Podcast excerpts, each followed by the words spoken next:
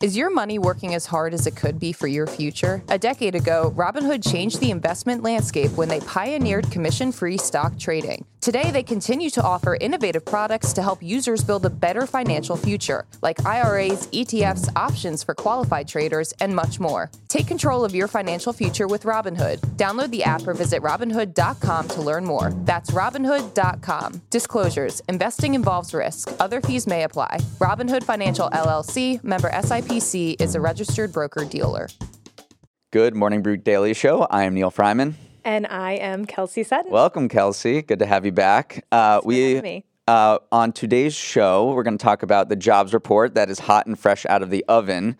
And Snoop Dogg and Ryan Reynolds are in an epic battle to buy a sports team. Yes, very excited to talk to you about that, Neal. We're also going to talk about Bud Light sales. We're going to check in on that. And we're going to talk about a big event happening over the weekend on the other side of the pond, which is the coronation and what it might mean for uh, the economy uh, across the pond. All right, let's get into the show.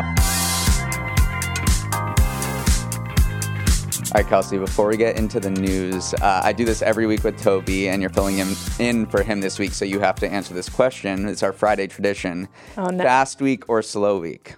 Uh, fast week. Yeah? Uh, I don't know what that means, but I feel like the answer is fast. I mean, it's it's basically the small talk every Friday when you come into the office. It's like, man, that was just, that was just a super fast week, or that was a real slow week. Oh yeah, it was super busy, super fast. For it flew by. Mine was. I usually do fast. Mine are usually fast, but they're. It was slow a little this week because I became a nap guy. Oh, yeah! Congratulations. Thank you. That's yeah. huge news. My brain just has started shutting off at 11:30 a.m. or noon, so I kind of leave work and I enter my house as a zombie and collapse until you know 12:45 and pick things up again. Yeah, well, you're here super early every day for the morning show, so that makes sense. You yeah. become a little like a I zombie like person. Yeah, i have become like a two day, yeah, two a day person. Um, all right, let's get into it. The jobs report came out 30 minutes ago before we were taping this, so it's all a little bit fresh. But the main news is that it is super hot. So the labor market is still ripping. Basically, everyone who wants a job can get one. The U.S. economy added 253,000 jobs. The expectations were 185,000. So this, you could you could safely say this crushed expectations. Yeah, do the math math. Do the math. Tag us. we didn't study math. Um, the unemployment rate also ticked down to 3.4%, which is a historic low. Uh, basically, no one knows what the hell is going on in the economy right now. Yeah, it's interesting because it's like really good for the workers. Yeah. And then the Federal Reserve has been kind of saying, well, we need this to slow down to help right. with inflation and, you know, all of that. So it's kind of one of those things that whenever one of these comes out, it's like, wait. The good news, it's is it good? good is news it bad? is bad news kind of thing. uh huh. But the economy is just such, giving such mixed signals because on the one hand, you have this crisis with the banks and regional bank. There seems to be another regional bank crisis or failure every single week. And that is uh, you know leading to tighter credit conditions and slowing down of the economy. There's all these ma- mass layoffs that we that we've heard about, and we'll even talk about another mass layoff later in the show. The Fed is hiking rates, their economic growth is slowing. But every time all of these warnings about a recession is on the doorstep, something like this jobs report comes out, and everyone's like, wait, I have no idea what's going on. Yeah. Because there is no evidence of a slowdown in this jobs report. I mean, you cannot, we're not even remotely close to a recession if you have an unemployment rate of 3.4%. Yeah, I know. And especially, I think it's four out of more than four out of every five people in their kind of prime working age. So I think that's 25 to 54, I think, are in the labor force. So, like, that's, you Yeah. know, that's a we huge should reduce thumbs that up. a little bit. what they're doing in France, I think, I think I enjoy. Um, but you want to talk about this banking uh, poll that just came out and shows kind of how spooked people are about. Yeah, I was going to say, Neal. I think the thing that's so interesting is it's kind of like the different the the different different economic indicators are not necessarily like lining up perfectly with people's perception Right. of what's going on, and you always see this in like these big public polls. And you know, we mentioned the the kind of regional banking crisis, mini crisis, however you want to define it. Um, but uh, I think it's about 29% of people in the US are moderately worried about the safety of their money in banks. That's according to a Gallup poll. Uh, 19% are very worried. And so, like, that is indicating, you know, that, that this kind of banking crisis that we've seen um, kind of through the year is like, it is having an effect. But meanwhile, then you And I think that's about similar to the 2008 financial crisis too. I think it's even more. Mm-hmm. Because eh, when you combine those two figures total, you have 48% of adults who are worried about their money in banks. And then after Lehman Brothers in 2008, it was just 45%. So right now at 3.4% unemployment and eh, you know the economy adding almost 300,000 jobs every single month, more people are worried about their safety in banks than they were in 2008. Yeah, and despite all of these all of these efforts to try to kind of tamp down on some of these local bank uh, mini crises, right. as you would as you would say, um, do you want to kind of walk us through kind of what we're seeing with PacWest um, or Western Alliance? Sure. Yeah. I mean, the the bank the uh, the week started off with a, another bank failure, the second bank failure in U.S. history, which was First Republic, and then PacWest said, which is another regional lender based in California, said it was exploring strategic options, which usually means it's looking for a sale. Uh, shares plummeted like fifty percent, over fifty percent yesterday. Now they're rebounding this morning uh, by twenty eight percent, um, and then First Horizon was another bank that got that called off a merger with TD Bank, uh, and it fell 33% yesterday. Now it's rebounding again today. So uh, I guess it remains to be seen whether these uh, banks will, you know, end up like First Republic or SVB, or is this kind of just like jitters uh, working their way through the system, and maybe at the end of this we'll we'll be okay. But it's just been a really crazy week for the economy. Like I said, like we started with First Republic, then Janet Yellen, remember this, warned about the the debt ceiling happening mm-hmm. on as soon as June 1st, which got everyone a little freaked out because uh-huh. that would be a market calamity that makes this banking crisis seem very small. Then we had the Fed raising rates, maybe for the last time. Other regional banks like plummeted yesterday, and then we had this jobs report. So. Mm-hmm. Never a dull I'm ready to day. Turn my, I'm ready to turn my brain off this weekend. Let's just say that. Uh, but not before we go into our next story, which is about there was there was a, a Maddie wrote this morning uh, in the Brews newsletter. She called it the Met Gala of uh, earnings days yesterday, and I, I, don't disagree. There were a lot of really interesting earnings reports, and uh, in classic uh, Morning Brew Daily fashion, we're not going to talk about all of them in super in depth, but we're gonna go back and forth and uh, just use our just take have one big takeaway from each of them. So I'll start with you have to start with the biggest publicly traded company in the world, which is Apple. Uh, and A- Apple's quarter reminded us that uh, iPhone is like oxygen, everyone needs it. Uh, so analysts were expecting iPhone sales to drop last quarter because of all the economic gloom we just talked about, but sales actually grew 4%. That was from huge demand in emerging markets like India, Indonesia, and the Middle East. So basically, the takeaway here is Apple can just crank out iPhone sales even in a slowing economy all around the world people need their iPhones. Yeah. Except me, I have an Android. I just need a. that need makes literally one of you. disclosure. um, let's let's move on. I want to talk about Bud Light real quick. I'll keep it super fast. Um, Anheuser Busch uh, reported its earnings this week. Their earnings rose 8.3 percent, uh, which is kind of above analyst expectations a lot. So that's that's really good news. But the thing that I think is kind of important to talk about is that um, Anheuser-Busch, as you may know, is kind of in the midst of this big kind of public relations mm-hmm. crisis, I would say, like the culture wars, like it's smack in the middle. It did not want to be, I don't think. Um, but one of the things that's interesting is like these are these are really good results, but um, you know, April is not part of these results, and and that kind of entire thing happened in in April. Um, again, for those of you who are for somehow missed this, um, Bud Light had a partnership of a brief uh, social media partnership with Dylan Mulvaney, who is a trans influencer, um, and that has created a lot of backlash. Um, and you know they have put some executives on leave. Right. It's kind of a mess. Um, but so the CEO uh, said. Uh, you know, during the earnings call, that it's too early to really have a full view of the situation, and the situation meaning people boycotting Bud Light, whatever. Um, they Kid said, Rock shooting it yeah, with the gun. With uh, gun. We're not going to cut to that video. it's not necessary. Um, but uh, it said that the volume decline of Bud Light sales would represent around 1% mm, of yeah. overall global volumes for that period. Um, with that said, we've also seen some data that says like there are some temporary yeah. retail store sales. So I think that uh, Bump Williams Consulting did an analysis of Nielsen sales data, data and saw that retail store sales of uh, Bud Light in the week ending April 22nd fell around 21%. And yeah. competitors raised around the same percentage. So, you know, you'll see, well, kind of remains to be seen kind of what the full effects right. are going to be. We'll have to wait till next quarter to see kind of what that what that looks like. One thing you should know is that you will see a lot more Bud Light commercials coming your way because they said they would spend triple the amount of marketing that they were planning to in the summer. Yes. So yes. just steel yourself for that. Um, okay, let's move on to Shopify, which is this e-commerce platform that a lot of you know online merchants run on. It said it was cutting 20% of the workforce and shares spiked 23%. And that's just been the total trend this year where investors are really rewarding you for mass layoffs. We saw it with, uh, you know, all of the big tech companies where they all entered year of efficiency mode and uh, investors, you know, sent their stock price up because they're finally getting costs under control and maybe their, uh, maybe their workforces had ballooned a little much. I thought this was also interesting. Shopify sold its its uh, logistics unit to Flexport, which is a freight company.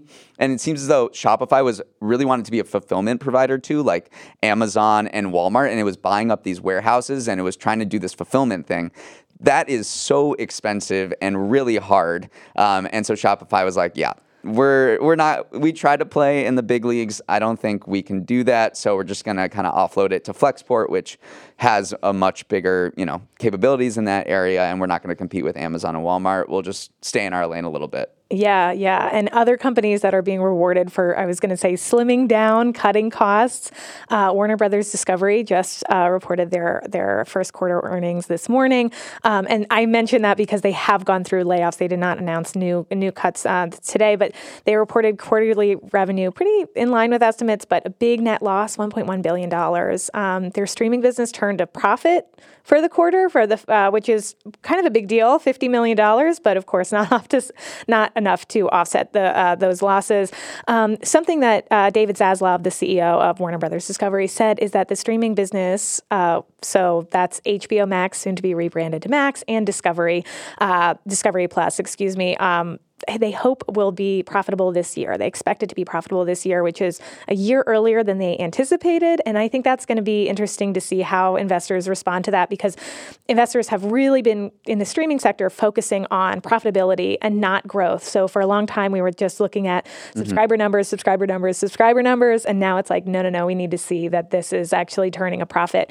Um, so something that's going to be really interesting to watch is, um, you know, HBO Max is going to be rebranded rebranded to yes. Max in just a couple of weeks. I'm sure you have heard the news. Yeah, everyone was so upset about it. And we listened to an interview with uh, David Zaslav this morning, and I thought he made a pretty interesting case for it, being like HBO has a really dedicated, loyal subscriber base, but it wasn't growing. And a lot of part of the country doesn't really care about HBO shows. They care about the reality shows on Discovery, um, Friends, Big Bang Theory, all the stuff that is in this package. So um, branding the streaming service as HBO Max is kind of a misnomer and might put off some people because there are some, you know, HBO homers, but a lot of people don't really care about the brand. So he was making that case, um, and I, you know, I, I don't think it is a biggest deal in the world to drop HBO from the name of the service. Yeah.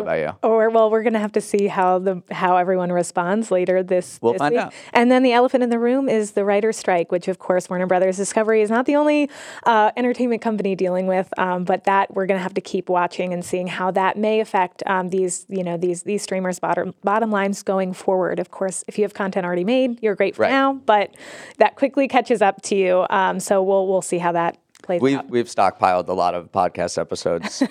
um, all right, our final one is uh, Royal Caribbean. So remember during peak COVID when cruises were seen as like petri dishes of viruses, and there was no way anyone was getting on a cruise again. Well, as Maddie wrote in the brew this morning, nothing will stop Midwesterners from getting plastered in a floating hotel. There's just nothing that will. Royal Caribbean said that bookings were higher now than in 2019 before COVID by a wide margin. So everyone's got the travel bug and they don't care whether they're going to get a bug while traveling, apparently. I was I was about to say you just teed that up for yourself really well. I know. Sometimes sometimes I can I can do a good one. Um, that is our earnings roundup. Uh, we'll see what happens next week. Yeah. In the world of corporate uh, financial disclosures. Super And- sexy. But beforehand, let's talk about something that's happening on Saturday. Um, if you are aware that the there is a royal family. Um, the coronation is happening this weekend, uh, Neal, and it's coming at a really interesting time because um, the UK economy is, I would not say is in the best shape. Um, and so this is really coming at a moment, and it's, of course, the coronation brings with it huge, huge sales, right? Um, retailers have come up with all of this of merchandise, all of these tchotchkes. People are traveling into the UK to uh, be part of coronation celebrations. So, you know, if you're there, you can buy biscuit tins, teddy bears, tote bags, flags, cushions, teacups, you know. So, Westminster Abbey, May 6th, we're going to see this. The thing that's so interesting to me, Neal, is that we really don't know the cost of the coronation. Mm-hmm. So we know sort of like there are kind of all these estimates about um, kind of what this, what the coronation can do to the economy in terms of sales, in terms of boosting the hospitality sector, for instance, or, you know, retailers in the area, extra tourism. Um, at the same time, we really don't know kind of the, the, the cost of this. I think that there's some of the estimates are around like up to about 125 million dollars yeah. for for the expense of the of the proceedings, um, and it's coming really at a cost of living crisis for uh, you know for Brits. Uh, you know people are relying on food banks to make ends meet. Um, so I want to know what are what are your thoughts about kind of what what you're going to be keeping an eye on in terms of like how this how this plays out and how that might affect the, the yeah. economy. I mean, uh, it. I don't think these things have much bearing on the on like the economy. Like these one day events, yeah. it's kind of a sim. It's kind of like the Super Bowl or a big uh, sporting event, the the World Cup. They always say they're going to bring in all this money, and then at the end, you do you kind of look at the numbers, and it's like, okay, actually, we lost like a bajillion dollars on this. so I think this is kind of the case. Uh, he's doing a much sl- like slimmed down version, a smaller version than qu- the last one, Queen Elizabeth, uh, in 1953. So I think this is. I don't think that many. I think people care about this, but I don't think it will won't be a, the event of the century that it was last time. Charles, I guess, is you know I don't think anyone cares about him. They just care about like whether you know Harry and Me- I mean Harry's going and Meghan's not going. Um, but I, honestly, the biggest thing I, I want to zone in on is the quiche. Oh. The coronation quiche. This is this is the official dish selected by the king and queen, and it's got spinach, tarragon, fava beans, and cheddar, and a lard crust. And the great a judge on the Great British Bake Off declared it a really good quiche. Well, so I'm gonna make this tomorrow. I think I'm gonna. I think I'm yeah, gonna I'll join send you, you the recipe. It sounds great. All right. So if you want to tune in to the coronation, it starts at 5 a.m. Eastern on a Saturday. So I guess you don't want to tune in because it's 5 a.m. Eastern on a Saturday. But you can has CNN, CBS. They they have it, and I'm sure the memes will be flowing on social media when you wake up uh, with how everyone is all dressed. All right. We are going to head into our next story after this quick break. All right, welcome back. It's time for our Friday segment, Stock of the Week and Dog of the Week, where we highlight a, a stock, a publicly traded company that did super well this week and investors uh, applauded it. And then we'll head into a Dog of the Week, which is a stock that uh, went down and to the right. First, uh, this is so weird that I'm saying it because Toby usually says this, but this is not financial advice. We are just humble podcasters and uh, don't take any of what we're talking about. This is not advice. We're just talking about what happened. Um, let's, so I, uh, I'm doing stock of the week this week and I'm choosing perhaps the newest stock that exists because it just IPO'd yesterday.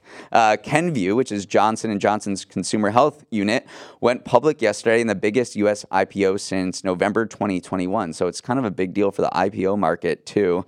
Uh, and it had this nice first day pop that you dream about, spiking 22%. I, I didn't heard of Kenvue, so I looked it up, and apparently I should have because it makes everything in my medicine cabinet. There's Tylenol, Listerine, Neutrogena, Band-Aid, Aveeno, and a lot more. Uh, it brought in about 15 billion in sales last year. Went public at a valuation of 41 billion. So yeah, this is a pretty good IPO. Uh, it was huge. It's valued at 42 billion dollars or 41 billion dollars, like I said. And the last time a company this big went public was Rivian, which in November 2021, which seems like eons ago, and the IPO market has just had this crazy deep freeze. We were different people in 2021. Oh my god, we were we were talking about slurp juice and NFTs and bored apes. Um, I want to go to the dog of the week, uh, sort of the bummer segment of the week, which is um, unfortunately, I mean, I write about streaming, so I'm I this was my pick, which is Paramount Global. Shares fell over 28%. Uh, they reported their earnings uh, and they missed analyst estimates. Um, they logged their worst day since Viacom and CBS merged in December 2019. Never great. Um, this is really due to the fact that operating a streaming service is really expensive um, and they are just not quite they're not quite there. So Paramount Plus has tw- uh, 60 million subscribers, which is great, um, but they just they their revenues are just not not able Yeah. to catch up. Combined that with um, a challenging ad market, especially at the beginning of the year, um, and that just doesn't add up. Um, the company is cutting its quarterly div- dividend almost 80 percent from 24 cents a share to five cents a share. Uh, that is something that executives has said is necessary to kind of help basically help them invest in the kind of long term value proposition here, which is again paying for streaming, uh, which is really expensive. Um, so, so it's kind of a familiar story. We're seeing a lot of these companies, a lot of these entertainment companies, are just reporting wider and wider uh, losses in their streaming segments, uh, just again due to the kind of exorbitant cost of content. Yeah. Um, and then, of course, as I mentioned with uh, Warner Brothers Discovery 2, there's this writer strike, which has a huge question mark as to what that's going to mean. Um, I think in the short term, we might see some actually cost savings because you can't make any shows, so you're not spending money on shows, but um, that causes a problem down the line. So we're going to have to see how Paramount deals with that and how a lot of those entertainment companies, uh, you know, manage manage through. For some reason, I, I have Paramount Plus. Like I don't know through what through what person or account I'm signed into. I think they have South Park, which I watched on, Mm-hmm. and I also watched The Godfather on Paramount Plus recently. Mm-hmm. That's been my experience with Paramount Plus. I don't know if they have anything else And worth they watching. have they have a lot of sports. Well, so that's interesting. They Oh. have their Paramount Plus Showtime. So Yellow Jackets is like I feel like Oh, super buzzy. that is- yeah. It's a Showtime show. Or Your Honor, I think is another one. I'm I'm flattered. so yeah. um, no, maybe they do like Champions League too with CBS. yeah. or or some soccer. Okay. All right. Speaking of sports, uh, let's talk about Snoop Dogg. He wants to buy a hockey team, and that hockey team is the Ottawa Senators. The Sens are up for sale, and Snoop is teaming up with LA-based entrepreneur Neko Sparks to prepare a bid that could eventually top one billion dollars, which would be a record for any NHL team.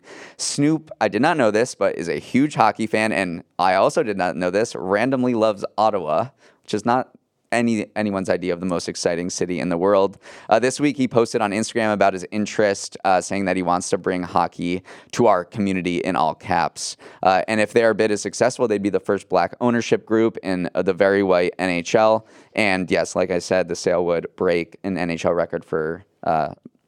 Amount dollar amount for any team. I feel like celebs are really interested in sports teams right Oh, now. yeah. We saw Ryan Reynolds and Rob McElhenney with uh, with uh, Wrexham. Yeah. So it's going to be interesting. Sports is big business. So. Speaking of Ryan, he's bidding for the Senators too. So he and Snoop are going at it with billion dollar bids. So this is going to be a very interesting uh, war to play out. Um, who would you rather have own the Senators? I don't. You obviously don't care about the Senators. what do you mean? Obviously. I don't. just watching. no, your- I have just- no. I have no horse in this race. Let's be honest. Well, here's the thing. I don't think anyone outside of Ottawa cares about the Senators. But that so could change And depending. I know on, you're not from Ottawa. No, I'm not, believe it or not. Um, I want to move to our final segment of the day, Neal, but I'm going to toss it to our guest host. Um, it's just a clip of Ed Sheeran. We're going to talk about Ed Sheeran's uh, loss, uh, legal case, um, but let's let's roll the. Uh, do you want to roll the clip now, or should we roll it at the end? Let's do it now. I'm just a guy with a guitar who loves writing music for people to enjoy. I am not and will never allow myself to be a piggy bank for anyone to shake. I'm obviously very happy with the outcome of the case, and it looks like I'm not having to retire from my day job after all. But at the same time, I'm unbelievably frustrated that baseless claims like this are allowed to go to court at all. So thank you, Ed Sheeran, for joining us. He's on the, a bit on the pod. Um, so so Ed Sheeran uh, had a, a good week at the end of it. Um, the jur- a jury. So Ed Sheeran was facing a uh, a lawsuit uh, filed by the heirs of Ed Townsend, who co-wrote the song "Let's Get It On," uh, famously sung by Marvin Gaye. And uh, in I believe that I believe it was in 2017. Uh, the the lawsuit was filed basically saying that Ed Sheeran's song song uh, "Thinking Out Loud" was um, was copyright in, was a copyright infringement um, of "Let's Get It On." Um, a jury decided unanimously on Thursday uh, that that he was not liable, um, and this is really interesting because this is his second. Uh, this is Ed Sheeran's second uh, copyright infringement case. Um, so I believe it was last year. Um, he was he had also was facing a lawsuit for the song "Shape of You." He had been accused of copyright infringement, and he won that case as well. So I think that that kind of helps contextualize like his frustration yeah. by saying this because this is not the first time that that this has happened. Um, but it's you know it's it's just one of those things. It's like sometimes if you hear the songs, you can hear it. And and I think that one of the lawyers actually played a mashup that Ed Sheeran had done with uh, with Let's Get It On and was like, "This is the smoking gun of the case." And Ed Sheeran's basic argument was basically, "No, this is not copyright infringement. Like we're writing songs, and there are you know there are lots of ways that notes can be kind of combined and songs can be written, and only so many chord structures and all of that sort of thing." So yeah. ultimately, a uh, good day for for for Ed Sheeran at the end of it. Yeah, I think our listeners know where I stand on this. It, it was complete BS. Like Ed Sheeran is a, you know, he writes very basic pop songs, and usually they followed a very, very similar four chord progression. And there's you could overlay a million songs onto Ed Sheeran songs, and a million songs onto other songs that people write uh, that are pop songs. So, uh, listen, yeah, this is I'm I'm glad this is uh, getting thrown out, and I hope and, yet, like you said, he's like I'm not a piggy bank, so I hope uh, I hope people stop with these kind of frivolous lawsuits. Um, just kind of the second celebrity to look pretty good re- recently after a trial, along with Gwyneth Paltrow. That's a really good point. good, a good, good month for celebs. Good month for celebs on trial. Um, that is our show. Thanks for stopping in, Kelsey. It was great to have you. Um, you can always reach us at Morning Brew Daily at morningbrew.com. Uh, big thanks to everyone who made this show possible. The show's producer and editor is Emily Milliron. Have fun in Philly tonight. Our technical director is Dan Bauza. Samantha Velez and Raymond Liu are our associate producers. Billy Menino is on audio. Hair and makeup went to Spain with Toby, which is weird because I did not know they were friends. Devin Emery is our chief content officer. Our show is a production of Morning Brew. Thanks for having me, Neal. Have Thanks a great weekend, everyone. Have a great weekend.